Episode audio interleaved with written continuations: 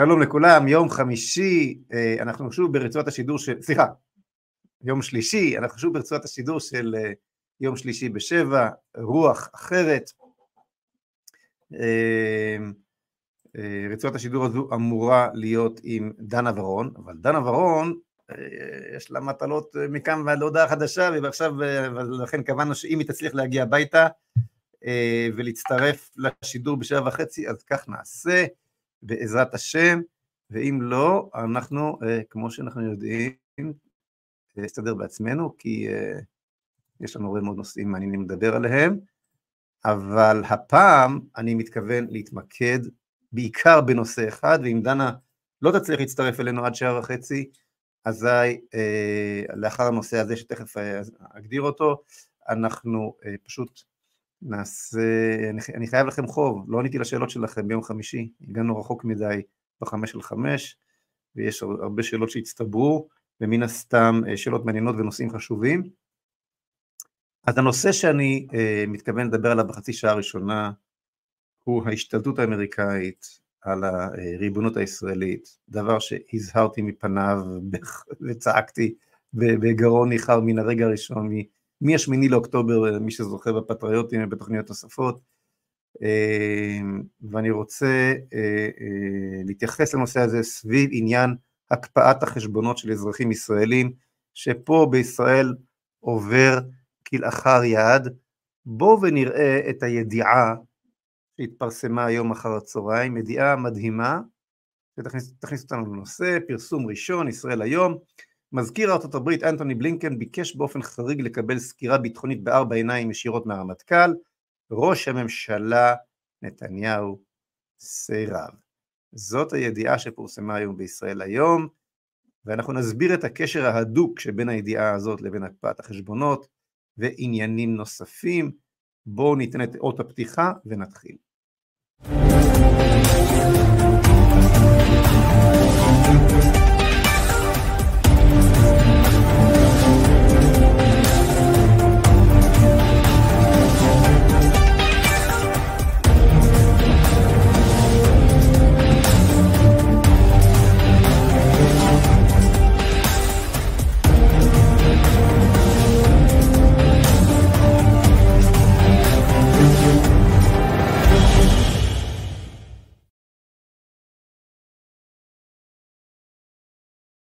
טוב, אז בואו נחזור לידיעה הזאת, אני אבקש מהראל להקרין אותה שוב, והידיעה הזו, הידיעה הקטנטנה הזאת, היא לא פחות ממדהימה. אני חוזר וקורא, מזכיר, מזכיר מארצות הברית, מזכיר המדינה של ארצות הברית, אנטוני בלינקן, ביקש באופן חריג לקבל סקירה ביטחונית בארבע עיניים, ישירות מהרמטכ"ל, וראש הממשלה נתניהו סירב. עכשיו, בואו ונבין משהו. מה אומרת הידיעה הזאת קודם כל, לפני שאנחנו נכנסים לשאלות אה, פוליטיות, שאלות מהותיות? מה אומרת הידיעה הזאת? הידיעה הזאת אומרת שארצות הברית מבקשת אה, אה, לא רק לשבת בתוך, בתוך הקבינט בזמן הדיונים שלו, כפי שהיה עד עכשיו, שזה היה הזוי לחלוטין, קבינט, קבינט המלחמה המצומצם, עכשיו כבר מבקשים האמריקאים, לדלג על הקבינט ולשבת ישירות עם הצבא, ישירות עם הרמטכ"ל. עכשיו, אני, אתם מבינים את המשמעות, כן? אבל אני רוצה לחפור עוד קצת בידיעה הזאת. למה האמריקאים, למה, למה הידיעה הזו בכלל אה, אה, יוצאת לאור? הרי מי, מי ידע מהסיפור הזה? בלינקן, שביקש, הרמטכ"ל, שמן הסתם ידע שה... שבלינקן רוצה לדבר איתו, ונתניהו. נעזוב לרגע את הרמטכ"ל, נניח שהרמטכ"ל אפילו לא ידע, ברור ששני אנשים והלשכות שלהם, כן, מקורביהם, יודעים מן הבקשה הזאת. אחד זה הצד האמריקאי, ואחד זה לשכת ראש הממשלה. בלינקן ונתניהו הם אלו שיודעים מן הבקשה של מזכיר ארצות הברית אנטוני בלינקן לשבת בארבע עיניים לבדו עם הרמטכ"ל. מי לדעתכם הדליף את הידיעה הזו? בלינקן או נתניהו? אני חושב שהתשובה ברורה. תשובה ברורה, נכון? האמריקאים, איזה עניין יש לאמריקאים להגיד שהם ביקשו בקשה הזויה שכזאת, שפוגעת בריבונות ישראל, כלומר לדרוך עלינו בצורה גלויה שכזאת, והם אוהבים לעבוד, לקבל תוצאות, הם לא צריכים את הפוזה, נכון? חוץ מזה, וגם אם נניח שכן, רצו פה להשפיל את ישראל, מה, מה, זה, נתן, מה זה נותן להם? אני, אין לי שום מושג מה הדלפה כזו מן הצד האמריקאי נותנת או מקדמת לאמריקאים. אז נשאל לנו שנתניהו הדליף את הידיעה הזאת. למה נתניהו הדליף את הידיעה הזאת? למה לדעתכם נתניהו הדליף ידיעה שכזאת, שבה, שמסתיימת במיל, במילים ראש הממשלה נתניהו סירב? נתניהו מבין שהציבור הישראלי מבין שהוא כבר לא ראש הממשלה, שהוא לא באמת הריבון. נתניהו מבין שהציבור הישראלי מבין שתחת שלטונו ארצות הברית קרסמה, הוא אפשר לארצות הברית לכרסם בצורה חריגה ביותר, מוחלטת, מוחלטת כמעט, בריבונות הישראלית. בעיקר נוכח הפרשייה האחרונה של, הח... של החשבונות, נתניהו רוצה לראות, אני עדיין הבוס. ולכן הוא מדליף את הידיעה הזאת, שהיא כשלעצמה סנסציה מטורפת, עצם הבקשה הזאת. למה הוא מדליף את, הבק... את הידיעה הזאת? בשביל שלושת המילים האחרונות, ראש הממשלה נתניהו סירב, הנה אני עומד ואני לא נותן לאמריקאים את מה שהם מבקשים. כלומר הצורך של נתניהו לבוא לציבור הישראלי ולומר לו, אני עדיין שומר על הריבונות שלכם, ולא נותן לאמריקאים לשרת, לפקד על הצבא, לתת הנחיות לרמטכ"ל שלנו באופן ישיר, הנה אני עומד, אני עומד בפרץ ואני עושה את זה. ומה זה אומר? כשראש הממשלה נתניהו אומר דבר כזה, מה שזה אומר הוא שהמציאות היא בדיוק הפוכה. שנתניהו מצייר, נתניהו כדרכו מנסה סביב הידיעה הקטנטנה הזאת, לייצר מיצג שווא, כאילו הוא עדיין עומד בפרץ ושומר על ריבונותה של המדינה. בלינקן נותן הנחיות ישירות לרמטכ"ל, לי אין ספק בזה. אין לי הוכחה לכך, אבל מן המציאות בשטח. אני, אני מדבר על זה בכל מקום אפשרי, אני מקווה שעד סוף השבוע גם נשחרר את הסרט שערכנו אה, אה, בסיורנו בגבעות לפני כחודש ימים, והדברים שם צפים ועולים, כיצד שרשרת הפיקוד, שרשרת הפיקוד עוברת מארגוני השמאל הקיצוני שפועלים במימון אמריקאי ואירופאי, אל הגנרל האמריקאי, הם, מתלו, הם פונים אל הגנרל האמריקאי שחונק כאן בישראל, שלמעשה בפועל חונך את אלוף פיקוד הצפון, הגנרל האמריקאי מפעיל את, את אלוף הפיקוד פוקס, בתוך עשר דקות מהטלפון של הרב אשרמן בגבעה, כבר, כבר כוח אה, אה, של פיקוד מרכז, כוח צה"ל, מגיע ומתחיל אה, אה, להתעמר בנערי הגבעות. סביב איזושהי, סביב איזושהי עלילה חדשה או פרובוקציה חדשה. תהליך שלוקח פחות מעשר דקות. כלומר, הפיקוד הישיר הוא לא של בלינקן על, על הרצי הלוי, אלא ישירות לדרגים נמוכים יותר מהרצי הלוי. אז מה, באמת בלינקן צריך לברר, היה מבקש את אישורו של נתניהו לדבר עם הרמטכ"ל, הוא מדבר איתו ישירות כל הזמן. מסלולי, מסלולי הקשר שבין האמריקאים לפיקוד הבכיר בצבא, מזמן לא מבקשים, מזמן לא מבקשים את אישורו של ראש הממשלה. זה פרוץ לחלוטין. הצמרת הווקסנרית הזאת, וכל התודעה שהתפתחה בצה"ל, בשלושים השנים האחרונות, מאז אוסלו, תודעה שאומרת, אנחנו בכלל עובדים יחד עם האמריקאים, זה כבר, זה כבר מורבב לגמרי, אחד, אחד בתוך השני, האינטרסים הם משותפים, וכן הלאה, יצרו תרבות כזו, שכבר מזמן ברחו כל הסוסים מן, מן האורווה, אין איזושהי שרשרת היררכית ברורה, שבה מחכים לאישור של הדרג, של הריבון, של ממשלת ישראל, לפני שהדרג הצבאי מדבר עם הדרג האזרחי, ועוד, ועוד מדינה זרה, שום דבר כזה. פתאום צץ הידיעה, בלינקן רוצה לדבר עם הרמטכ"ל, כאילו שלבלינקן חסרות דרכים להעביר מסרים בינו לבין הרמטכ"ל. על מי אתם עובדים? על מי אתה עובד, נתניהו? מי שטיפח את המציאות, נתן לה להתהוות, לא, לא עמד בפרץ ב-עשרים השנים האחרונות, היית אתה. עכשיו אתה מנסה עם איזושהי ידיעה כזאת ל- ל- ל- לייצר מיצג שווא, כאילו אתה עדיין הריבון. נו באמת. והסיפור שהיה הבוקר, סליחה, אתמול בלילה, עם, עם התרגיל המבעית הזה שנעשה כאן בקרני שומרון, שמדמה את המתנחלים כאויב, הוא המשך ישיר למגמה אמריקאית, לייצר כאן מדינה פלסטינית בכל מחיר, כחלק מאסטרטגיה אמריקאית רחבה, ויש להם אסטרטגיה רחבה של תוכניות ליצירת צירים, הם רוצים מדינה פלסטינית, ישראל וסעודיה, ציר כזה מול, מול הציר הרוסי, איראני, סיני וכדומה, ובתוך הסיפור הזה הם צריכים פה משובצת להם מדינה פלסטינית. זה התוכנית שלהם. לא מעניין אותם. אז בתוך התוכנית הזאת, שכמובן מתאימה גם לאינטרס האירופאי, מתאימה גם לאינטרס של ניתוק עם ישראל ממחוזות התנ"ך, אינטרס פרוגרסיבי, אינטרס שמאלני, אינטרס אנטישמי, לא חשוב, לא חשוב, כל הכוחות שעומדים מאחורי הדבר הזה, ארצות הברית רוצה מדינה פלסטינאית, זה לעולם לא יקרה כי, ה...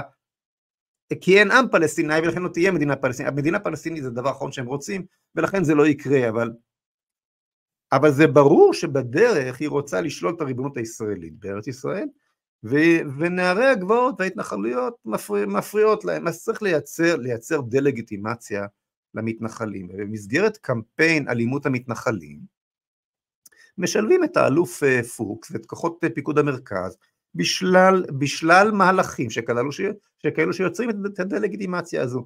מי הכניס לפוקס את הרעיון הזה לראש? ולא בפעם הראשונה. ולא בפעם הראשונה.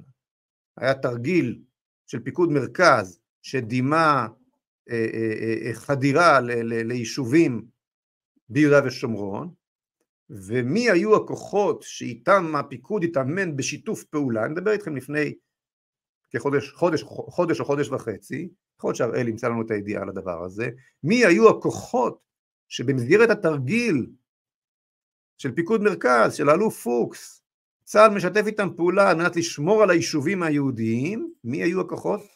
כוחות הרשות הפלסטינית, זאת אומרת מחבלי אש"ף, שברגע זה מתאמנים על, על זוועות, מסוג שביעי באוקטובר, ביהודה ושומרון, מתאמנים על השתלטות על יהודים ושחיטה ומה, אותו דבר בדיוק, מחבלי אבו מאזן ומחבלי החמאס, חד הם, כאילו שאם יתפסו מחר את סינואר זה ישנה משהו. אז הכוחות הללו, כן, הכוחות של אבו מאזן, כוחות רוצחי אש"ף, מה שמכונה אצלנו בלשון המכובסת, הרשות הפלסטינית, הנה בבקשה, למרות, למרות הוראות הקבינט, צה"ל מתרגל חתירה, חדירה וחטיפות מיוש ללא היפוך קנים. מה זה היפוך קנים? שהכוחות שאנחנו, שאנחנו יצרנו שם ב- ב- ביהודה ושומרון, כאן ביהודה ושומרון, מתהפכים עלינו. חימשנו אותם, אימנו אותם, והאמריקאים אימנו אותם כל השנים, ויצרו כאן צבא של ממש אצלנו בתוך הגרון, אוקיי? הנה, כוחות הרשות הפלסטינית כביכול משתפים פעולה עם צה"ל בבלימת המתקפה. אז תשימו לב מה שקורה כאן, כשמדובר על מחבלי אבו מאזן, אה, אה, פוקס משתף איתם פעולה, והם אמורים לעזור לנו להתגול, להגן על היישובים שלנו בכלל, אוקיי? וכשמדובר ב, ב, בתרגיל אתמול, אז מי עם הרעים, מי, מי, מי, מי מדמים את האויב? המתנחלים כמובן הם האויב, זאת אומרת, אה, אה, אה, התהפכו כאן היוצרות לחלוטין אצל האלוף פוקס, וברור שהאלוף פוקס משרת פה את האג'נדה שנועדה באמת להרחיק את, את היהודים מיהודה ושומרון, לייצר דלגיטימציה שבסופו של דבר תוביל תהליך שבתחילה ניפטר מן הגבעות, ואחר כך משאר, משאר ההתיישבות, אה, אה, בצורה מאוד מאוד מתוחכמת, ארוכת שנים, הלך צה"ל, והלך פיקוד, והלכו קציניו הבכירים, שמגיעים לתפקידם רק לאחר אישור אמריקאי, זה לא יאומן. עמדה על כך העיתונאית קרוליין גליק, אולי הראל יראה לנו את הציוץ שלה, גם דיברתי איתה על כך כאן בפודקאסט של ישראל מחר, שזה לא יאומן, אדם כמו האלוף פוקס לא היה מגיע לתפקידו ללא אישור אמריקאי, אז מה נתניהו מבלבל לנו עכשיו במוח שהוא לא מאשר לבלינקן לדבר עם הרמטכ"ל? בצה"ל לא ממנים אלוף פיקוד, אלוף בכיר, רוב קציני פורום מטכ"ל לא מגיעים לתפקידם בלי אישור אמריקאי, אז, אז, אז אתה מספר לנו עכשיו ש, ש, ש, לא אישרת לבלינקן לדבר ישירות עם המטכ"ל? זה מזמן עקף אותך. בואו נבין. תהליך ארוך טווח של אמריקניזציה, של אובדן זהות, של, של, של הסרת כל סממני הריבונות הלאומית. הנה, כותבת כאן קרול אנגליק,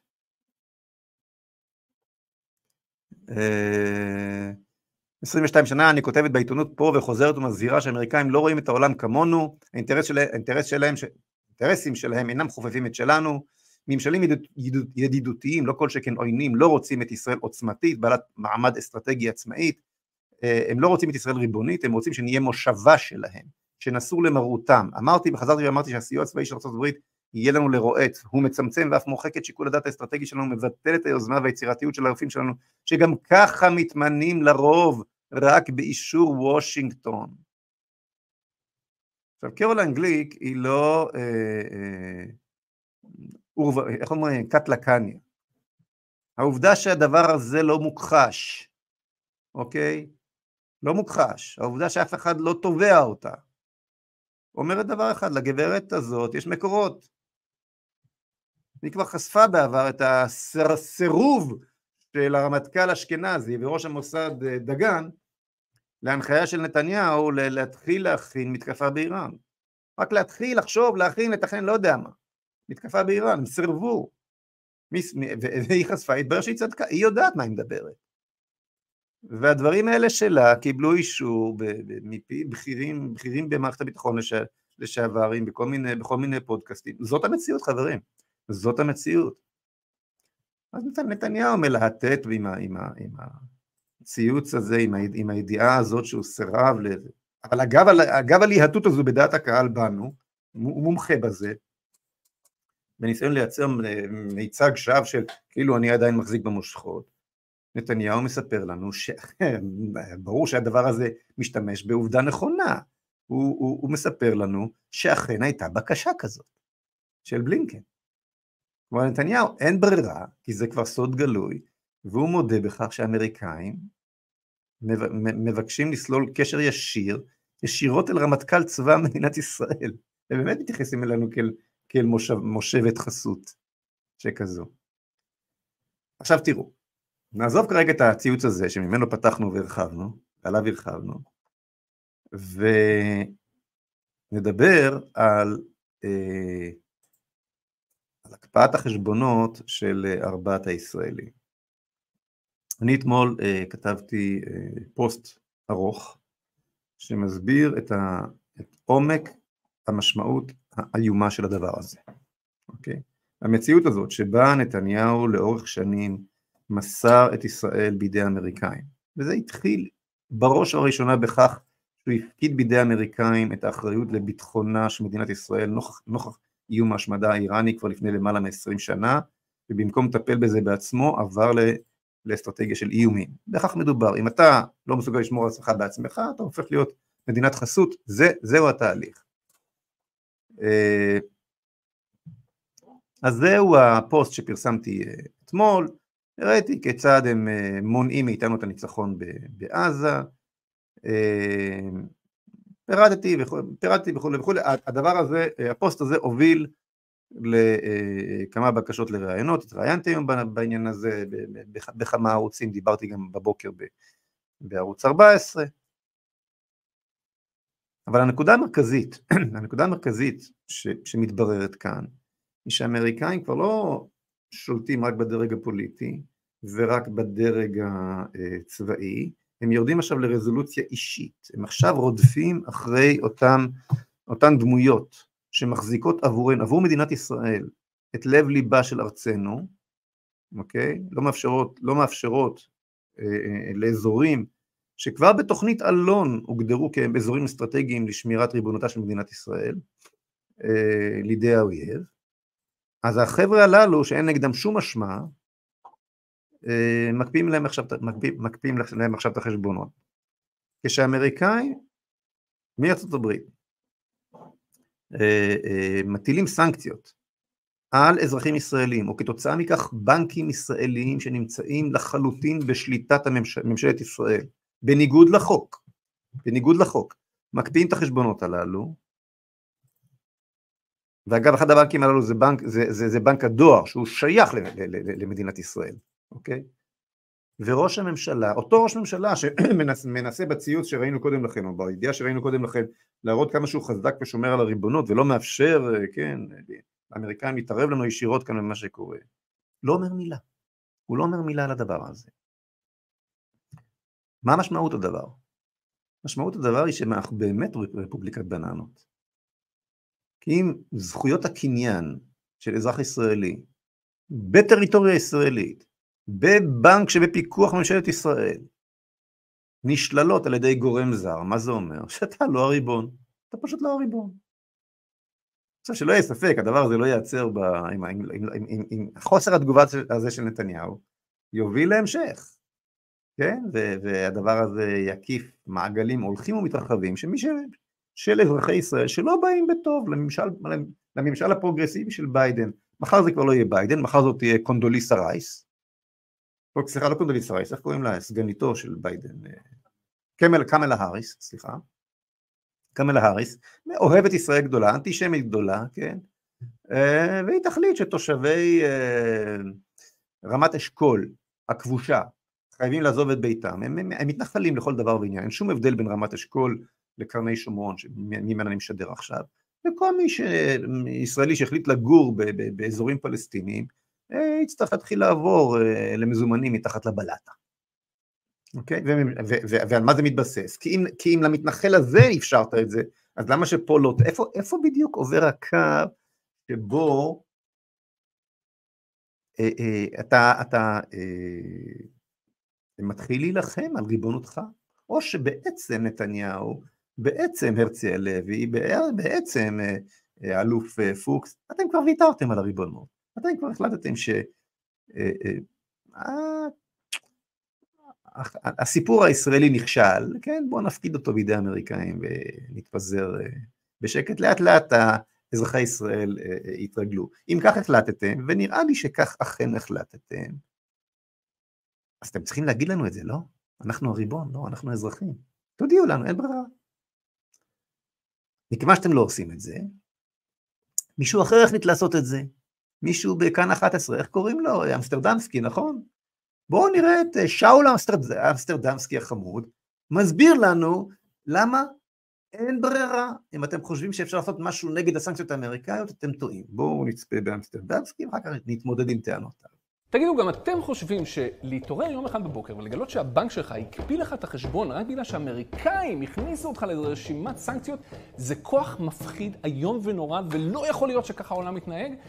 כן, האמת שזה באמת כוח איום ונורא ומפחיד ולא יכול להיות שככה העולם מתנהג, אבל זאת המציאות. ברגע שהאמריקאים מכניסים מישהו לאיזושהי רשימה שחורה של סנקציות, that's it. וזה לא משנה אם זה איש העסקים הישראלי חרדי דן גרטלר שסוחר ביהלומים בקונגו, או ארבעה מתנחלים שהאמריקאים טוענים שהם פועלים באלימות נגד פלסטינים. once זה קרה, אין הרבה שאפשר לעשות עם זה. ולכן, לבנקים הישראלים לא הייתה ברירה אלא להקפיא להם את החשבון, אחרת הם היו מסתכנים בסנקציות על עצמם. כל הקריאות של כל אנשי ציבור להחרים את בנק לאומי הן סתם שטויות, כי באותה מידה אפשר להחרים את כל המערכת הבנקאית, להתחיל לנהל חשבון בנק במזומן מתחת לבלטות. ולכן, כל האמירות של שר האוצר בצלאל סמוטריץ' שהוא יטפל בזה, או שר התקשורת, דוקטור שלמה קרעי, שהוא ינחה את בנק הדואר להפשיר את החשבון, הן לא יותר מנפנופי ידיים.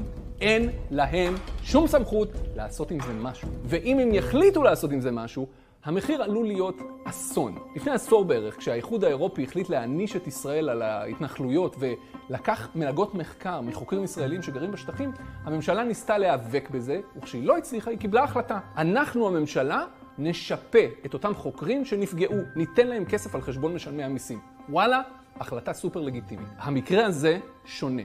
כי אם הממשלה תחייב את הבנקים הישראלים להפשיר את אותם חשבונות בנק ולשים פס על הסנקציות האמריקאיות, המשק כולו ישלם את המחיר. אנחנו בבת אחת עלולים למצוא את עצמנו מדינה מצורעת, כמו רוסיה אחרי שפלשה לאוקראינה, עם מערכת בנקאית שנותקה מהמערכת הגלובלית וצריכה לעבוד בכל מיני דרכים לא דרכים עם סין והשד יודע מי. אנחנו לא יכולים להגיע למצב הזה. תאהבו את זה או לא, ארצות הברית היא ארצות הברית, יש לה כוח אדיר, ואנחנו ישראל, למרות שאנחנו מדינה ריבונית, אנחנו לא יכולים לעשות כל מה שאנחנו רוצים.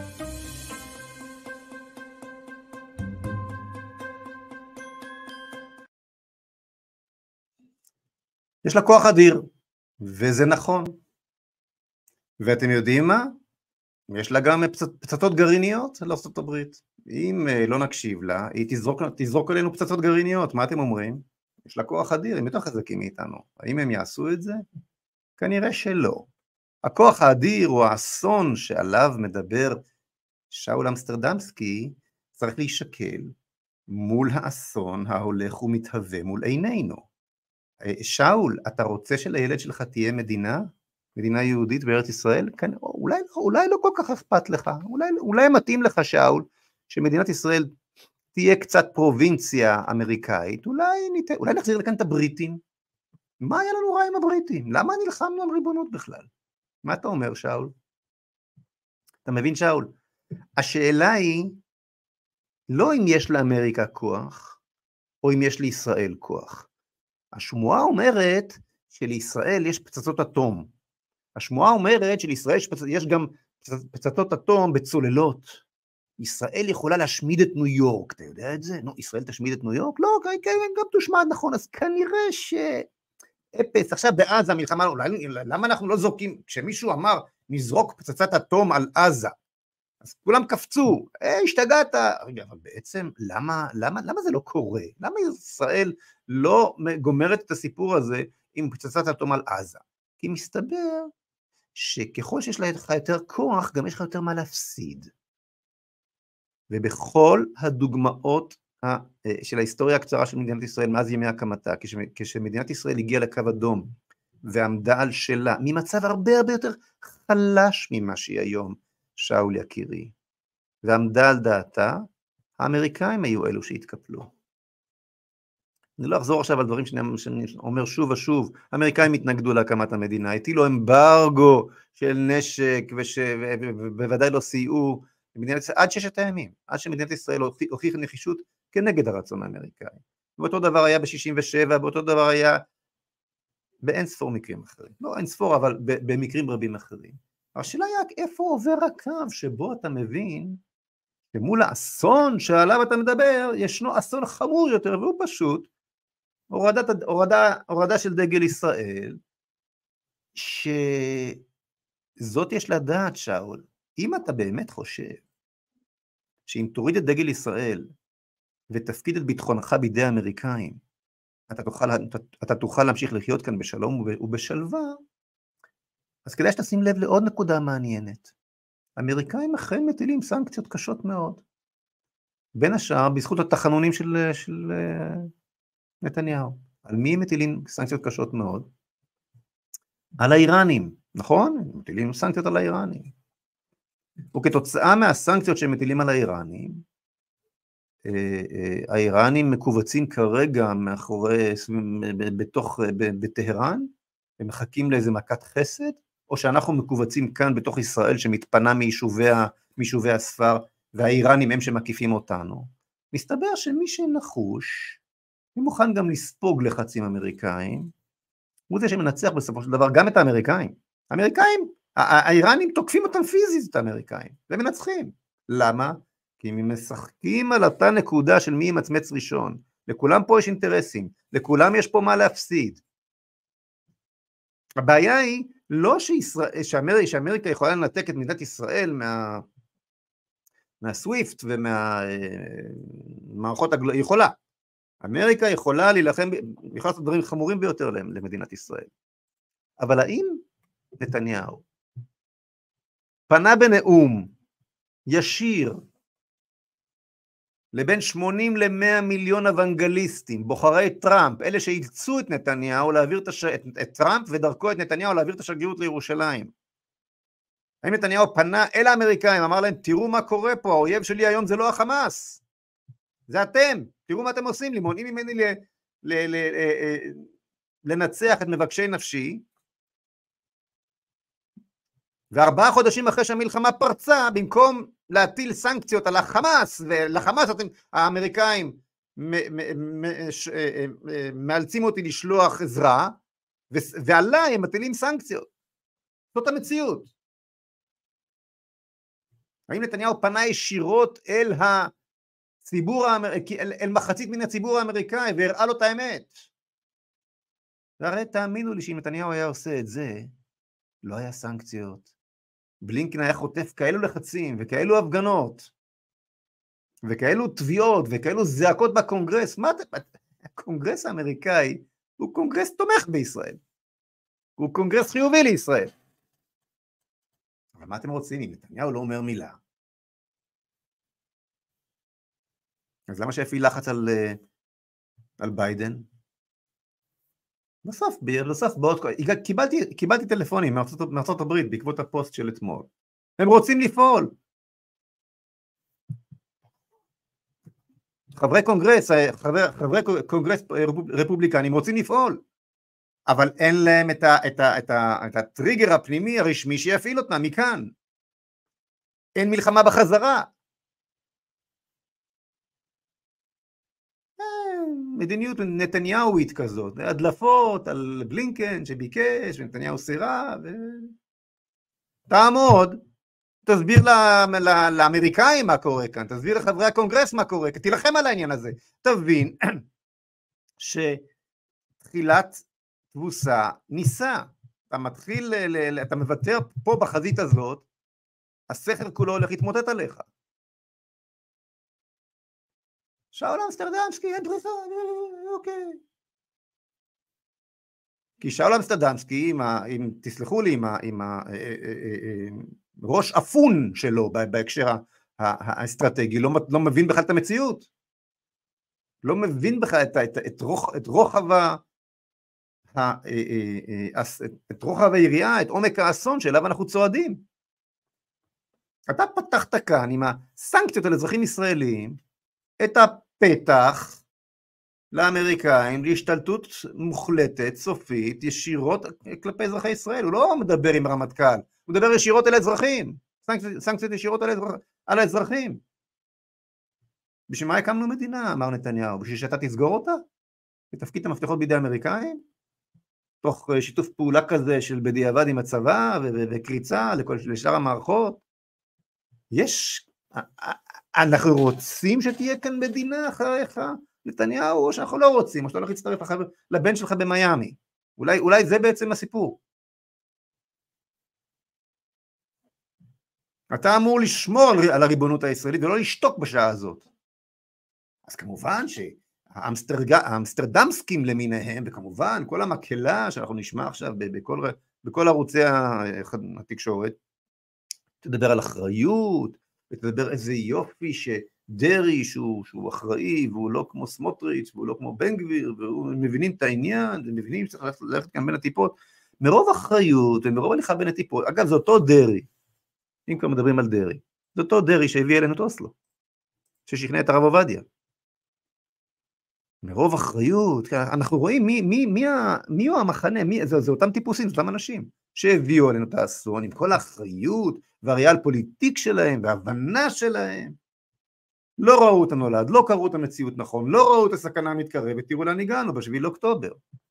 אז אני אומר לכם, כאחד שכן ראה, כמי שעמד בחוד החנית נגד ההסכמים הללו, שהסיפור הזה של ארבעה אזרחים, ש, שמדינת ישראל מאפשרת לארצות הברית של אמריקה, להיכנס להם לחשבונות הבנק ולהקפיא אותם, באמצעות המנגנונים המדינתיים שלנו, מסוכן עוד יותר מאוסלו. החזית היום לא עוברת מול החמאס, החזית היום עוברת מול האמריקאים, ויש בחזית הזו שהיא החזית המדינית כמובן, אבל הסכנה היא גדולה עוד הרבה יותר מהסכנה של החמאס. לא הסכנה של מלחמה פיזית מול האמריקאים. ובמאבק הזה מול האמריקאים יש לנו קלפים חזקים ביותר, נגעתי במעטים מהם. אבל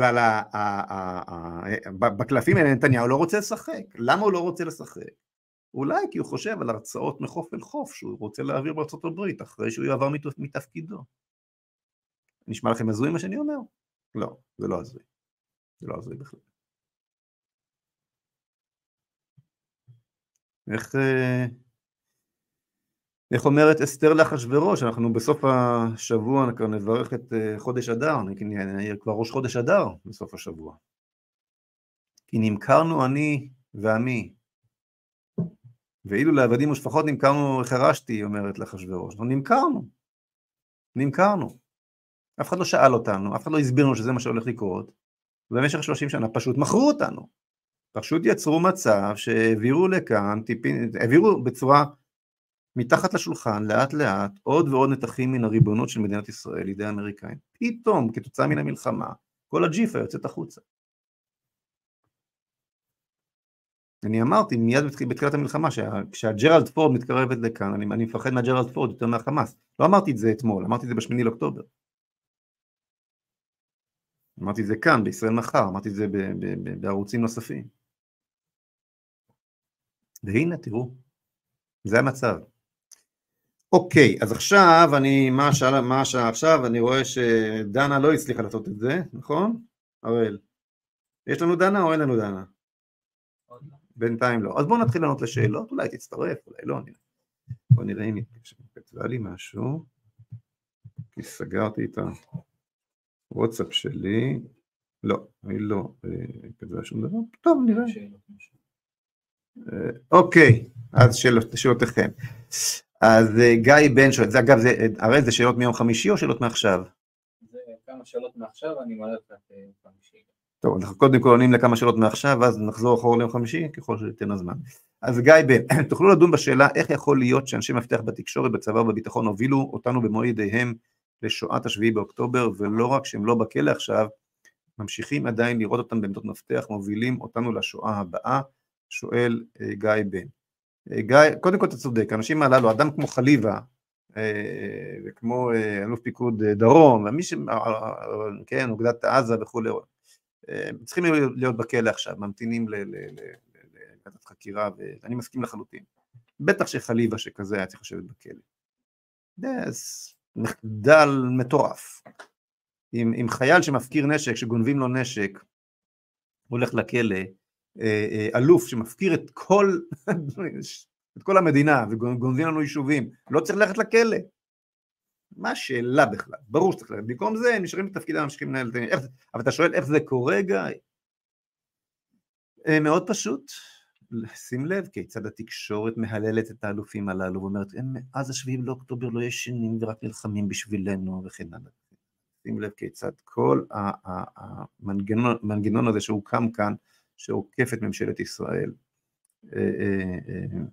מחזיקים ידיים, מחזיקים אחד את השני, כי מי שהוביל לשואת העוטף, כן, לשואת השביעי באוקטובר, אלו אותם גורמים ששיתפו פעולה עם ההפיכה הצבאית הפסיבית שהייתה לנו כאן בשישי לאוקטובר, בחמישי לאוקטובר, בכל הכמעט שנה שקדמה לשביעי באוקטובר, כן. ואתה חושב שנתניהו מסוגל להגיד היום לרמטכ"ל ללכת הביתה? אתה חושב שהרי, הרי שר הביטחון, למה הוא שר ביטחון? מי חסם את איילון כדי שגלנט יישאר בתפקידו? קפלן, נכון?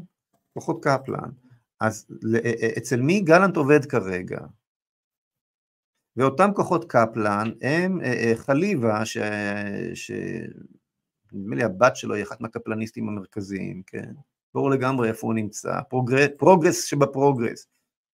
חליבה, להזכירכם, הסביר לנו לפני המלחמה, שההתחממות הגלובלית יותר מסוכנת מהחמאס, בשבילנו, כן? שם צריך, הוא ריכז פתיחות, צריך להפעיל את אמן נגד ההתחממות הגלובלית, גם אחרי המלחמה אמר שאנחנו לא, לא בסכנה קיומית, אותו חליבה, כן?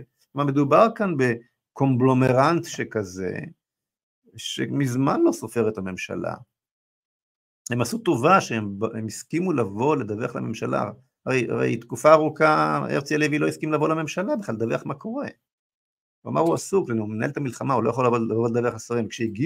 כשהגיעו האלופים לדווח לממשלה, אז האלוף טולדנו, כן? כשהוא נשאל על ידי אורית סטרוק, מה הם הוראות הפתיחה באש? הוא לא הסכים לענות לה, למה שאני אענה לך? סתם, לא בא לי לענות לך, זה טובות מאוד, הוא אמר, תשתקי, את לא קובעת. ממשלת ישראל, היא כבר לא הריבון של המטכ"ל הישראלי, אז היא לא יכולה לפטר אותו. אתה רואה מההתנהלות של הצבא, שה, שהצבא מבין, הצבא מתנהל, וזה אכן, זה אכן המצב, מבין שהממשלה היא לא הריבון, בלינקן הוא הריבון, אמריקה היא הריבון. איך נתניהו יפטר אותם? עכשיו הם מגובים על ידי התקשורת, מן הסתם גם על ידי מערכות, מערכות המשפט, יפטר אותם, אז בג"ץ יחזיר אותו לתפקיד שלו, משהו כזה, נתניהו לא רוצה להתעסק, הוא גם לא יכול, הוא צריך לעשות את זה דרך גלנט, גלנט מי מינה, הם מינו, תבינו את עומק שפל המדרגה שהגענו אליו. תראו, השאלה היא באמת לא איך זה יכול להיות, הנה אני מסביר איך זה יכול להיות, הם תמיד דיברו על כך שצה"ל הוא בעצם זנב שמקשקש בכלב, זה לא דבר חדש, אבל זה היה משהו שנשען על כך ששרי הממשלה לא ידעו, והקצינים בקריצה עבדו עליהם, כששרון היה שר ביטחון, אז הצבא לא יכול היה להוביל אותו בכחש, כי שרון הבין בהוויית הצבא והמלחמה, מי עוד, לא יודע, אולי גם אחרים, אבל, אבל זה לא חדש שהצבא עושה, בסופו של דבר קובע את המדיניות בצורה אגבית, אבל עכשיו זה נהיה ישיר, בוטה, חד משמעי, לא סופר גם, גם, גם, אין אפילו את כללי הטקס. כן, ממשלה היא כאילו ממשלה. היא כאילו, הרי אתה הולך לכנסת, שם פת, לקלפי, שם פתק ביום הבחירות, בוחר ממשלה, אבל אתה לא הריבון. הריבון זה שלטון הבירוקרטים האלו, כן? אין איזה מישהו שתפס פה את השלטון עם טנקים ואמר, אני עכשיו גנרל אה, אה, מקסיקני שכזה שתפס, זה לא עובד ככה. יש פה כוחות, מין כוחות קפלניסטיים שכאלו, ובצורה מתוחכמת תפסו פה את השלטון, זה, זה הסיפור. הממשלה לא יכולה לפטר את ה... את, להביא לפיטורי האנשים הללו.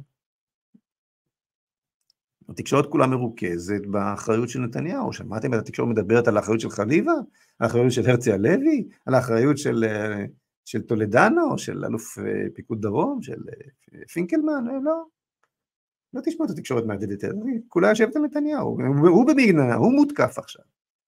בצדק אגב, גם הוא צריך ללכת, הוא חלק מכל העניין, הוא ידע, האחריות נעצרת, נעצרת אצלו, אבל ה, ה, ה, המשחק של נתניהו לאורך כל השנים היה, אני אתן לכם לגנוב את העם, ואתם לא תתעסקו איתי, ננהל מין כזה סימביוזה שכזאת, במקום כפי שאמרתי קודם עם האמריקאים, אני צריך לעשות את אותו דבר, גם עם הישראלים, לבוא לעם ישראל, להסביר לו את המצב, אני לא יכול לתקוף באיראן, כי הצבא לא נותן לי, אז אני מפטר את הרמטכ"ל אשכנזי, אני מפטר את, ה, את, את, את ראש המוסד, מעביר אותם מתפקידם, כי אני הריבון, ואני החלטתי שעכשיו צריך לתקוף.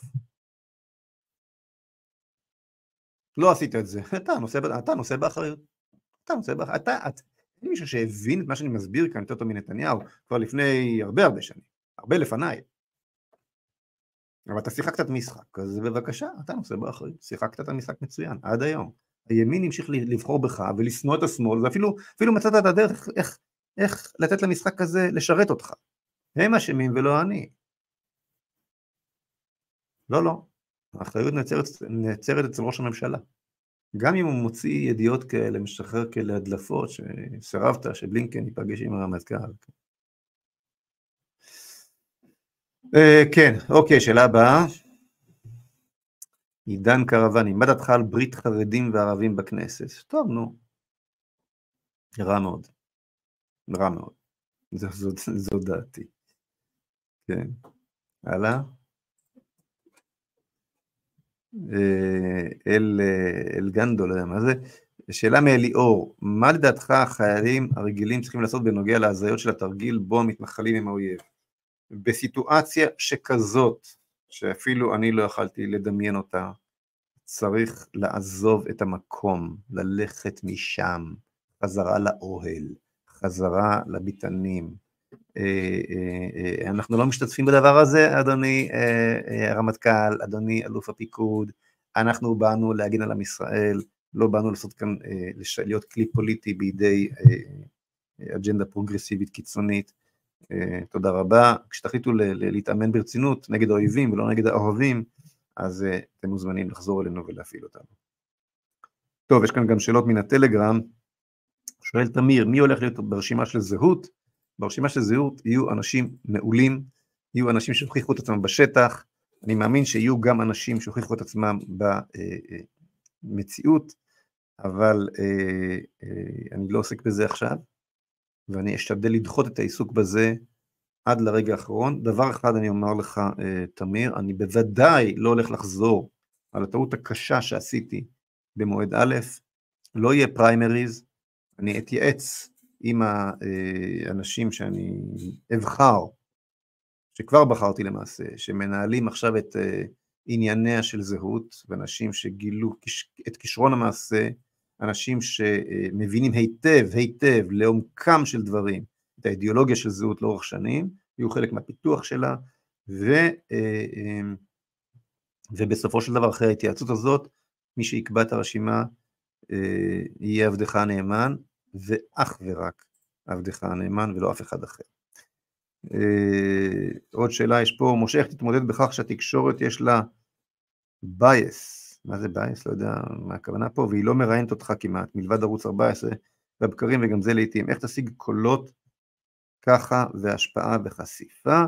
טוב, תראה, מי ששואל את זה, את השאלה הזאת, זה מראה שהם פוחדים, נכון? הם פוחדים, וזה סימן טוב. יצא לי היום להיות בפתח תקווה. כל אדם שלישי עוצר אותי בבקשה, תרוץ, תרוץ, אנחנו רוצים אותך וכן הלאה.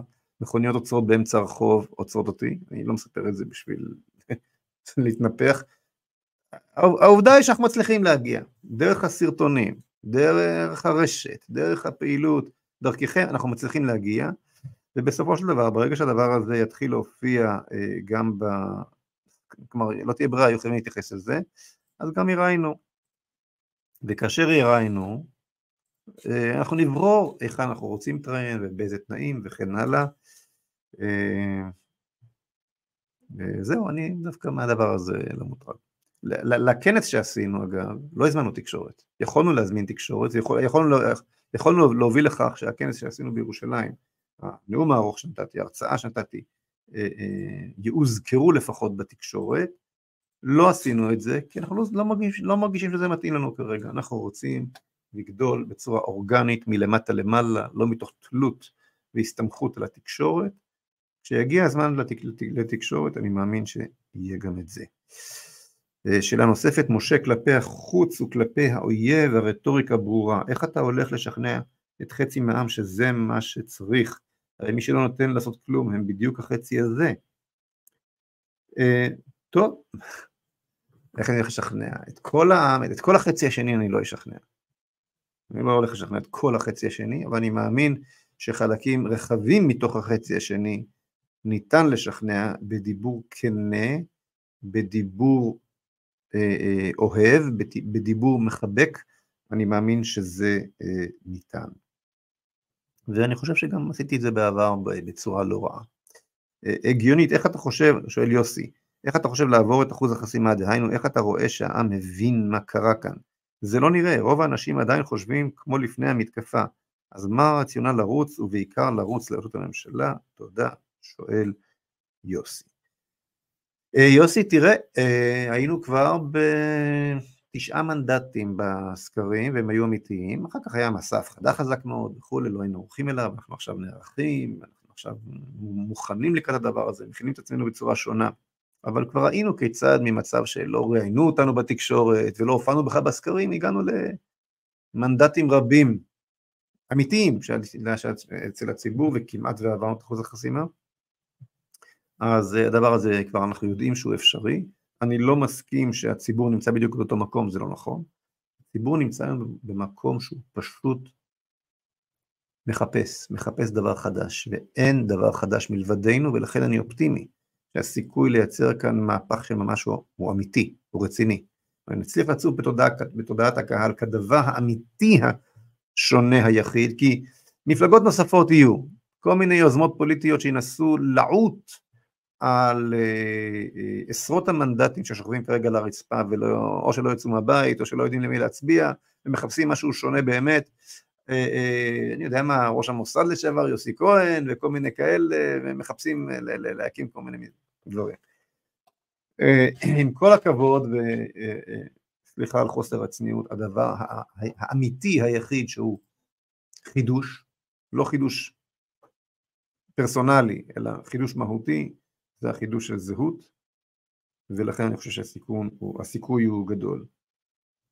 האם אליהו יוסיאן מצטרף? שואל אבי, אני לא יודע, נראה בהמשך, תלוי לא מעט אה, בך אבי, ככל, מה זאת אומרת תלוי בך, ככל שנעבוד קשה יותר, וזהות תופיע בסקרים בצורה ברורה ומוצקה, אה, מהר ו- ובולט יותר, כך סיכוי שאנשים שיש להם מה להפסיד, צריך להבין שלאנשים הללו יש הרבה מאוד מה להפסיד.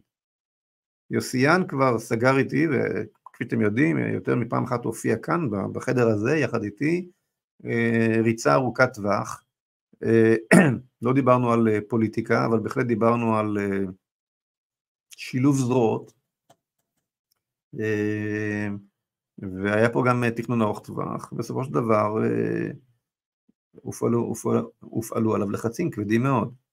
אז כדי שהאנשים הללו, ואני מדבר איתכם על הרבה יותר מיוסיאן, הצטרפו למהלך שהוא המהלך היחיד שיש בו רציונל אמיתי, להעלות את מדינת ישראל ואת עם ישראל על דרך חדשה, כלומר אל תנועת זהות, הם צריכים לראות שהדבר הזה הוא אמיתי, והוא אכן הולך לתת להם את התמיכה הכלכלית, במקום זו שהם הולכים לאבד. לאנשים הללו מופעל לחץ בעיקר כלכלי. אנשים שיש להם קריירות ציבוריות, ושהצליחו להתפרנס מן הקריירות הללו, הולכים לאבד את מטה לחמם, תבינו. אם הם הולכים עם מפלגה שלא עוברת את אחוז החסימה, מפלגת זהות. אם הולכים עם השמאל ולא עוברת את אחוז החסימה, הם מיד, מיד חוזרים לתפקיד שלהם בערוצים השונים, ואין בעיה. אבל אם הם הולכים עם זהות, אין להם לאן לחזור. אוקיי? אז זה לא רק לשאלה של יוסיאן, זה לגבי בכלל ההבנה, מי עוד יהיה ומי לא יהיה. אז אל תצפו, שקודם יהיה יוסיאן, וקודם יהיה כל מיני דמויות מפתח, ואז נעבור את אחוז החסימה, ובהתלהבות הרבה נתחיל לפעול. לא, זה עובד בדיוק הפוך. אנחנו צריכים לתת לחזון להניע אותנו, ולא לאנשים, ומתוך כך שנתחיל לפעול, ולהפיץ את הרעיונות, ולתרום, אנחנו צריכים, צריכים גם את התרומות, ואת הוראות הקבע שלכם, כדי לפעול. ומתוך כך שאנחנו נפעל, נצוב בסקרים, בכוחות עצמנו, על הרגליים של עצמנו, ומשנראה אה, אה, יציבות, יבואו כל האנשים הטובים, או לפחות חלקם, אין לי ספק בזה. אה, שואל איצבנק, נראה שהמסרים שלך מסוננים על ידי המיינסטרים, מה בכוונתך לעשות כדי להעלות תודעה בקרב הציבור הרחב, בייחוד זה ניזון מתכנים נרטיביים נכונים לך? טוב, דיברתי כבר על הנושא הזה. מאז הסכמי אוסלו, אומר ג'וני, שבע מאות ושלושים, מאז הסכמי אוסלו אנחנו רואים, שורה של טעויות, זה לא מרגיש טעויות. האם אפשר להגיד שהממסד הוא אויב שלנו, והאם חובתנו להפיל את המשטר באמצעות הפיכה אלימה, כי עד היום לא עזר לשנות מהותית מתוך המערכת. תודה משה על האמת שאתה מקדם, בתוך כל העלמא דשיקרא. תראה ג'וני, אני לא יודע איך עושים הפיכה אלימה. מצטער, רוצה לעשות, רוצה, אם אתה רוצה לעשות הפיכה אלימה, תעשה הפיכה אלימה, אני לא יודע איך עושים את זה. נוח, האם לא נכון יהיה להוציא קול קורא להפגין מול השגרירות האמריקאית, להבהיר להם בדיוק מה אנחנו חושבים על הנוכחות האגרסיבית בתוך ביטחון ישראל? תראה נוח, הציעו לי את זה, הציעו לי לדבר ישירות עם חברי קונגרס אמריקאים וכו', לטוס לשם עכשיו, להתחיל לעשות קמפיין, אני לא מאמין בזה. אני אני חושב שה הבעיה היא לא אמריקאים. אין לי תלונות אל האמריקאים, שאני לא, שלא הובנו נכון, אולי טוב ששאלת. אני גם לא מתלונן לכך שהאמריקאים מתנהלים, כפי שאנחנו מתנהלים כאשר, מה, מה אתה רוצה? אתה פותח להם את השערים, הם נכנסים, אתה נותן, הם לוקחים. זה נורא פשוט. נורא נורא פשוט. יש כמובן סיבות עומק מדוע, מדוע נתת להם. אני אומר כך, אולי אני אגע בדבר הזה לרגע. תראו, אנחנו נמצאים ב... ברגע מכונן של חילופי המשמרות בחברה הישראלית, חילופי משמרות שמוטי קרפל צפה אותם כבר ב-תשעים וארבע בגיליונות לכתחילה, כן? בין דור הקיום, בין ציונות הקיום לציונות הייעוד. ציונות הקיום סיימה את תפקידה עם דור אוסלו. דור אוסלו יצר את, את כל המנהיגות הישראלית הקיימת, אוחז, אוחז כיום בג, בגרון של אה, אה, החברה הישראלית כולה. זה הדור, ש... ו... ומה היה האוסלו הזה? אוסלו הזה היה הניסיון הנואש, הפרוגרסיבי מאוד, כלומר האלים מאוד, לאכוף את הישראליזציה על, על היהוד, כמו שאמר רון פונדק, כן? לאכוף ישראליזציה של המדינה במקום יהוד שלה. אנחנו באנו לכאן כדי להיות ישראלים, לא כדי להיות יהודים. לבנות ולהיבנות, מה זה אנו באנו ארצה לבנות ולהיבנות? להיבנות כ... כ... כישראלים, לא כיהודים. זה אוסלו. אוסלו היה אה, אה, אה, ניסיון נואש לממש את הציונות במובן הזה, בצורה פרוגרסיבית ואלימה. תהליך ליצירת ישראליזציה של המדינה במקום יהוד שלה. ו, אה, וההנהגה הזאת ששובתה על ידי אוסלו עדיין ממשיכה לעשות את זה. הוא... ומנגד מתפתח כאן, הולך ומתפתח כאן דור, שאנחנו רואים שהוא מתקרב ליהדות, שהוא רוצה משמעות, שהזיות השלום של דור אוסלו, והרציונליזציה ובמרחב, ואובדן הזהויות הלאומיות, והחזון, לא מדבר אליו כבר. זה דור שמצד אחד חנקת אותו עם מערכת חינוך פרוגרסיבית, מצד שני רוצה לפרוס כנפיים ולעוף, אתה רואה את האנרגיות הללו מתפרצות בעזה, אוקיי? הדור הזה, הדור החדש, מאיים לקחת פה את המושכות באיזשהו שלב. אז מהר מהר לפני שדור הגבורה הזה ייקח פה את המושכות, ויעביר את, המדינה, את מדינת ישראל את אותו תהליך של מציונות של קיום לציונות של יהוד, הם החליטו למסור את המפתחות לאמריקאים. לסגור את הבסטה. מבחינתם הם התייאשו למדינה הזאת, לפרויקט הזה שנקרא מדינת ישראל אין סיכוי, כי מדינת ישראל זה רק ציונות הקיום, אין, אין, אין פרויקט אחר, מה, דתיים, וזה, בית מקדש, זה שטויות. בלינקן בוא קח את המפתחות, תנהל פה את העניינים. אה, ברגע שלא יתאים לך, אתה תמרים מכאן כמו מאפגניסטן, ותשאיר אותנו מאורטלים מול, מול אויבינו, זה התהליך הרי, כך קורה בכל מקום שהאמריקאים לוקחים עליו חסות, כן? זה לא מעניין, אנחנו יש לנו, אנחנו מסודרים. עוד לפני שזה יקרה, אני אהיה במסע הרצאות מחוף אל חוף בארצות הברית, לי יש חברת הייטק, לי יש דרכון פורטוגלי, אני מסודר, מי, מי יישאר פה? הביביסטים שילחמו בחמאס, לא, לא מעניין, שלא מעניין. זה הסיפור, אני מצייר אותו בצבעים נוגים, אבל זה הסיפור, הדור המיואש, דור אוסלו, דור ציונות הקיום, לא מתכוון להעביר את המפתחות לדור היהוד, לדור הגבורה, הוא לא מתכוון. אז זה החליט למסור את המפתחות לאמריקאים.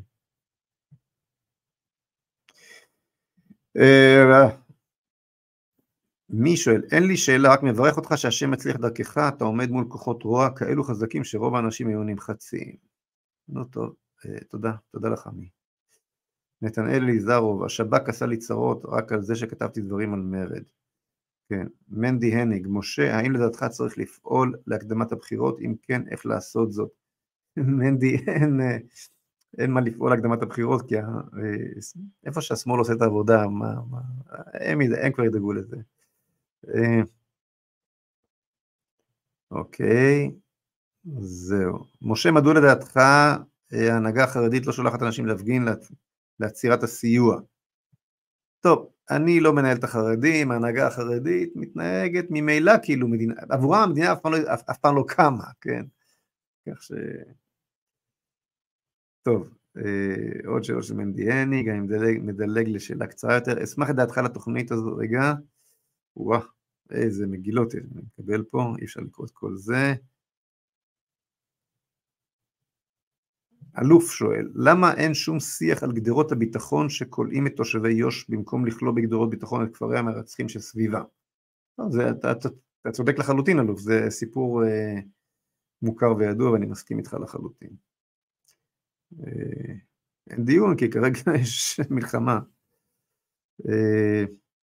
האם תרוץ הבחירות הבאות? שואלת אורית עזניה. ברור? אני כבר הודעתי על כך, ברור שאני ארוץ.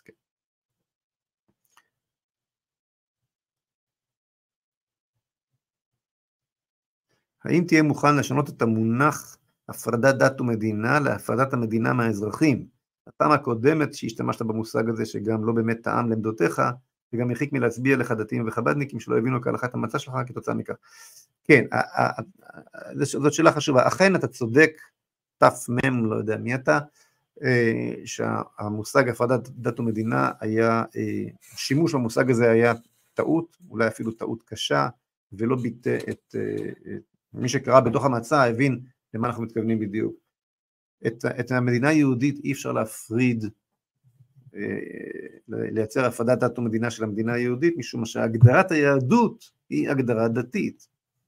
הכוונה היא להפריד את הדת מן הפוליטיקה, כן. צריך למצוא להתנהלות, להצעה, להתנהלות החירותית שלנו, כן, בנושאי דת ומדינה, הגדרה אחרת. שואל יונתן, גם אם לאחר המלחמה ישנו זינוק אדיר באנטישמיות בעולם ובאוטו-אנטישמיות בארץ, והממשלה הכי ימנית בתולדות המדינה מתדלקת את החמאס עוד הרבה יותר משסייעה לו לפני המלחמה, הרדיפה נגד המתיישבים בשיא, בשיא של כל הזמנים, האם יש עוד תקווה לשינוי כלשהו? אם, אם האסון הנורא גרם את ההפך מהצפוי לכאורה, האם אסון גדול יותר יוכל לגרום שוב בתורו לאנטישמיות גדולה עוד יותר וחוזר חלילה? שואל יונתן. יונתן, תקשיב, אתה מגדיר יפה מאוד את המציאות הקשה, עדיין יש מי, ש, מי שמסרב להבין זאת, אבל זאת, זאת בדיוק המציאות, ו, ויש פה גם יסוד חיובי, יש פה יסוד להתפכחות, אני עדיין רואה ציבור לא מבוטל, שחושב במושגים של גושים, גוש הימין, גוש השמאל, אתה עכשיו מתאר בדיוק מה קורה תחת גוש הימין, אסון, אסון נורא, תחת נתניהו, כלומר לצאת מהשבי הזה של נתניהו, שמפקיד את הז'יטונים שנותנים, אנחנו מפקידים בידי נתניהו, הרי זה לא משנה אם תצביע ליכוד, סמוטריץ', בן גביר, או כל מפלגת ימין אחרת, נתניהו ממש לא אכפת אם הליכוד יקבל שלושים מנדטים או עשרים מנדטים, זה ממש לא מעניין אותו. לנתניהו אכפת רק דבר אחד, שאתה תלך להצביע, ותצביע, שלושה דברים, סליחה, אכפת לו שני, שלושה דברים, א', שתלך להצביע, ב', שתצביע למפלגת ימין, וג', שאתה תעבור את אחוז החסימה. זה כל מה שמעניין, הוא אפילו מקים מפלגות שפה, ש, ש, ש, ש, שמתנגדות לו, בתוך גוש הימין, כדי לקלוט קולות שבחיים לא יצביעו לו יותר. פשוט. למה? כי הוא יודע שבסוף, סמוטריץ', בן גביר, מישהו, מישהו ייתן לגוש השמאל להקים ממשלה? יש לכם אלטרנטיבה לנתניהו? כלומר, עדיין רבים מאוד שבויים בתוך הקונספציה הזאת, והקונספציה הזאת בעצם לוקחת שוב ושוב ושוב את קולך, יונתן, ונותנת את קולך במתנה לקפלן, לפרוגרס, לגנץ, לבלינקן, ל... אני יודע מה, אייזנקוט, לאינטרסים הפרטיים של נתניהו. וכך אתה מוצא את עצמך בתוך האסון הזה, וזה, וזה, והתה, והתהליך הזה כבר למעלה מ-עשרים שנה מתחולל. אם לא היה את התיקים המטופשים עליו נגד נתניהו, אז הוא גם היה ממשיך לתמוך במערכת המשפט, הרי זה לגמרי ברור, ש, שממשיכה להתעלל במתנחלים, וכרגע יושבים עדיין בכלא עצורים מנהליים, כבר, כבר, כבר שנים ארוכות, חודשים ארוכים, לא עבד בכלל, שמעתם מילה, ציוץ מנתניהו, אבל זה לא מעניין אותו, עד שזה לא הגיע אליו. אז, אז תבינו שהקונספציה הקיימת מייצרת בדיוק את מה שאמר, אני אקרא שוב את מה שכתבת. אם לאחר המלחמה ישנו זינוק אדיר באנטישמיות בעולם, או באוטו-אנטישמיות בארץ, והממשלה הכי ימנית בתולדות המדינה, מתדלקת את החמאס עוד הרבה יותר משסייעה לו לפני המלחמה. והרדיפה נגד המתיישבים בשיא של כל הזמנים. האם יש עוד תקווה לשינוי כלשהו? זה בדיוק הסיפור. הסיפור הזה מתאפשר בגלל, בגלל החשיבה הגושית הזאת שלנו. אנחנו כל כך מפחדים מהשטן השני, שאנחנו לא מבינים את, ה, את השטנה שיושבת לנו, בתוך, את, את, את הבעיה שיושבת בתוכנו. מפחדים לקפוץ מהגג הבוער אל, הש, אל, אל, אל, אל, רשת, אל הרשת שלמטה פורסת לנו מפלגת זהות. ולמה רק מפלגת זהות פורסת לנו את הרשת הזאת מתחת לגג, מתחת לגג הבוער? משום שמפלגת זהות אומרת, אני לא אתמוך בנתניהו. כמובן גם לא אתמוך בגנץ או בלפיד, זה ברור. במי, אז במי כן? נתמוך בעצמנו, אנחנו נהיה ראש, אנחנו, אנחנו ננהיג את המדינה. איך תנהיג את המדינה? למה בנט לא עשה את זה? אה, אז ייווצר מצב שבו הליכוד ומפלגות הימין והחרדים יצטרכו להחליט בין פייגלין לבין לפיד, בין פייגלין לבין גנץ, ולפחות נדע באמת, לפחות נדע באמת, כשאנחנו בוחרים ימין, מה אנחנו מקבלים? אז בליכוד יהיו קולות לכאן ולכאן, ונדע בתוך הליכוד, מי מעדיף ללכת עם פייגלין, מי מעדיף ללכת עם, עם לפיד, עם השמאל הקיצוני. אם הליכוד יחליט להיות שמאל קיצוני, אז נדע שהליכוד יחליט להיות שמאל קיצוני. אגב, אני בכלל לא בטוח שהשמאל יסכים ללכת איתם, אבל נניח, כן. ומפלגות הימין, סמוטריץ', בן גביר, נראה אם באמת מה שנקרא ימין, והחרדים, חרדים זה, זה, זה האגוז הכי קשה. אבל החדשות הטובות הן, שבתוך תוכם הם הכי ימניים, והציבור שלהם הצעיר מאס כבר מזמן במשחקים הללו עם השמאל. אז אם החרדים החליטו ללכת עם השמאל במקום עם פייגלין, במקום עם זהות, אז כולנו נדע את זה. הרבה יותר נוח להם להיות עם נתניהו ולספר לעצמם סיפור שאנחנו בימין. אבל זה לא ימין, וזה בטח לא לאומי, וזה בטח לא יהודי, וזה לא כלום. זה לא כלום, זה נתניהו. זה האינטרסים של נתניהו, זה הכל. נתניהו המדינה, המדינה זה נתניהו. אז את הדיכוטומיה הזאת ששואבת אותנו מטה-מטה כבר עשרות שנים, אנחנו חייבים לפרק. והמציאות, כמו שאתה עכשיו מתאר, הולכת להיות יותר ויותר קיצונית, וזוקקת מנהיגות מן הסוג שזהות מציעה, ויותר ויותר ישראלים יבינו שאין להם אופציה אחרת לשינוי המציאות, מלבד הרמת דגל לבן. טוב, אנחנו כבר מדברים שעה ועשרה, שאלה אחרונה, מה אתה, מהמסך? אה, שאלה בוא נשים, הנה. מי ערב שלא תיתן לביבי את המנדטים שהצביעו לך, אם לא תעבור את אחוז החסימה? וגם אם כן, בקצת מנדטים, כמו שעשית פעם שעברה, שבחרנו זהות. אני רוצה להבין את השאלה, כי אני מודה, לא הצלחתי להבין. מי ערב שלא תיתן לביבי את המנדטים שהצביעו לך? איך אני יכול לתת, אם לא תעבור את אחוז החסימה? כל כך ברור לי, אם אני לא עובר את אחוז החסימה, אז מה יש לי לתת? אז אני מחוץ למשחק, אין לי מה לתת. ואם כן, בקצת מנדטים, כמו שעשית פעם שעברה, שבחרנו זאת. הראל, אתה יכול לעזור לי להבין את השאלה הזאת? מי ערב שלא תעשה הסכם עם הליכוד שוב? טוב, תשמעו, יש כאן, מי זה, שנק מה? תרגיע אותנו. כן, יש כאן אדם שקורא לעצמו נג, אדם, מה זה אס כלשהו, טוב. אני לא, אני לא מתכוון ללכת עם ביבי בשום, בשום צורה ואופן. אני לא אמרתי את זה בפעם הקודמת, בפעם הקודמת במועד א' אמרתי, אני לא מתחייב לאף אחד עם מי אני אלך. הפעם אני כן מתחייב, שאני לא הולך, לא עם זה ולא עם זה, אוקיי? מספיק ברור, התחייבתי. כן? אז פעם קודמת לא התחייבתי, עכשיו התחייבתי. הטענה שנתתי פעם קודמת את הקולות שלי לנתניהו, היא שקר, מי הכניס לך את זה לראש? לא, לא נתתי שום קולות לנתניהו. לא התמודדתי בכלל. עשיתי הסכם עם נתניהו.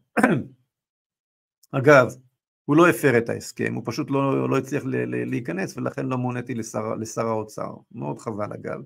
יכולתי לעשות, להביא לכך שלצעירי ישראל תהיה אפשרות להגיע לדירה. אבל נעזוב את זה כרגע. לא מוניתי, ולכן הוא לא הפר את ההסכם. Uh, אני לא טוען שנתניהו אדם ישר, הוא לא, אבל את ההסכם איתי הוא לא הפר. Uh, uh, ואילו, uh, ו, ו, ו, חלקי בעסקה אז, במועד ב' היה, שאני אמליץ לציבור, להמליץ, להצביע עבורו. יכול להיות שאם היו עוד קצת מקשיבים, היינו חוסכים להמלצתי אז, היינו חוסכים עוד איזה שלושה סבבים, כן, של, של טקו שכאלו, ואני כן הייתי שר, שר האוצר אצל נתניהו. אם טוב, אם זה היה, היה יצא טוב מזה, לא יצא, לא יודע, הקדוש ברוך הוא, יש חשבונות משלו. אבל איפה כל הסיפור הזה מגיע לכך שאני לקחתי קולות והעברתי לביבי? מה? חברים, תנו לי להסביר לכם משהו, למי, למי שעוד לא הבין. זהות לא הוקמה ורצה במועד א' כדי לנקום במישהו. זהות לא, לא הוקמה כדי להיות קמפיין נגד ביבי. ואם מישהו חשב שהוא ישתמש בזהות כדי להראות למישהו, לנקום במישהו, אז הוא לא, לא הבין את הסיפור בכלל. בכלל לא הבין את הסיפור. בסדר? אז אני רוצה לומר לשואל, ואני רוצה לומר דרך השואל, לכל מי שעניינו, הוא לא להיטיב עם מדינת ישראל, אלא להתנקם בנתניהו, שזה לא הסיפור שלנו. אנחנו באים להחליף את הכל, גם את השמאל, גם את הימין. אין לי שום, גם, גם ברגע זה, שמעתם ממני עכשיו לאורך שעה ורבע, ביקורת חריפה ביותר עם, עם נתניהו. ואני אומר לכם, אין לי שום עניין אישי איתו. אין לי שום עניין אישי איתו. פשוט אין לי יותר שום ציפיות ממנו. נגמר, נגמר, אין לי יותר פירור של אשראי לאיש הזה. אף לא פירור. אין לי שום כוונה ללכת לממשלתו, בוודאי שלא לממשלה של גנץ או של, או של לפיד. אנחנו מקימים פה כוח עצמאי, שכוונתו היא לקחת פה את השלטון. זה הכל. זאת המטרה המוצהרת שלנו. הנה, אני אומר את זה כאן הכי ברור. לא אמרתי את זה במועד א', זו, זו לא הייתה מטרה. הטענה כאילו, גנבתי למישהו קולות ונתתי את נתניהו, זה, זה פשוט שקר. די, תרדו כבר מהקשקוש הזה. פשוט שקר וחזר. פשוט שקר וחזר. זהות, אני מזכיר לכם, לא עברה את אחוז החסימה, נותר איזה רבע מנדט שלא קיבלנו, זה לעבור את אחוז החסימה, ולכן לא נתנה את קולותיה לאף אחד. ובהמשך, המלצתי על נתניהו כחלק מעסקה שאמורה הייתה להביא אותי לתפקיד שר האוצר, על מנת להיטיב עם, עם, עם צעירי ישראל, כפי שהבטחתי במועד א' ורציתי לנסות, לנסות ולממש. עכשיו תראו כמה שהדבר הזה מוזר, כשאני אה, אה, פועל על פי עקרונותיי, אומרים לי, אומרים פייגין לא מתאים, כי הוא לא פוליטיקאי, הוא לא יודע לעשות פוליטיקה. כן, כשאני מכריז שאני לא, שאני לא אה, אה, ערוץ עם אף אחד, מתקיפים אותי, מתקיפים אותי חזק. הנה, אמרנו לכם, פייגין לא יודע לעשות פוליטיקה, נכון? רבים אומרים את זה, איך אפשר להגיד, איך אפשר להגיד דבר כזה, אבל אני במציאות לא רואה איך פורצים את המציאות הקשה שבה אנחנו נמצאים, בלי האמירה הפוליטית הזאת שמגבה את האידיאולוגיה של זהות, שאנחנו לא, לא, לא נלך עם אף אחד, אנחנו רצים לכתחילה הריבר אל הנהגת המדינה, אז אין לי ברירה, אני לא אשקר לכם כמו בנט, אני אומר לכם את האמת, כי את זה אני לא מסוגל לעשות, מצטער. לא, נגיד שנגיע, נראה איכשהו יבטיח לכם הבטחות על כלכליות וקנאביס כדי לגנוב את השלטון בסוף. לא. אנחנו בשעת משבר, אנחנו מול פנינו אל השפת המצוק, ואני אומר לכם, זאת הדרך היחידה שאני יכול לחשוב עליה כרגע, בכלים פוליטיים, לא, בהתק... לא בצורה אלימה, לפתור את הדבר הזה. אז זה מה שאני יכול לעשות. אין מה לעשות, חברים, זה המצב. אז לא, לא, לא, לא. הוא, הוא, הוא לא יודע לעשות פוליטיקה, אי אפשר ככה. אבל כאשר אני כן עושה פוליטיקה, לגיטימית לחלוטין, ישרה לחלוטין, מנסה את, את מעט ההשפעה שיש לי לנצל, כדי להגיע לעמדת השפעה, תפקיד שר האוצר נתניהו, הוא אומר, מה גנבת אותנו? מכרת את המנדטי שלו. אז חברים, לאט לכם, לאט לכם. אני כאן בשבילכם. אני דבק בעקרונותיי. אני מתכוון לרוץ. זהות תרוץ, בעזרת השם תבוא כאן הפתעה גדולה מאוד, כי בסופו של דבר כל הקצוות מתחברים לכך שאין תשובה אחרת למציאות הקשה בישראל מלבד זהות, עד שיבוא המשיח. אתם יודעים, אנחנו חייבים לעשות את שלנו בתוך המציאות הקיימת, ואנחנו נעשה. אז תודה לכם, ונתראה ביום חמישי, בחמש על חמש.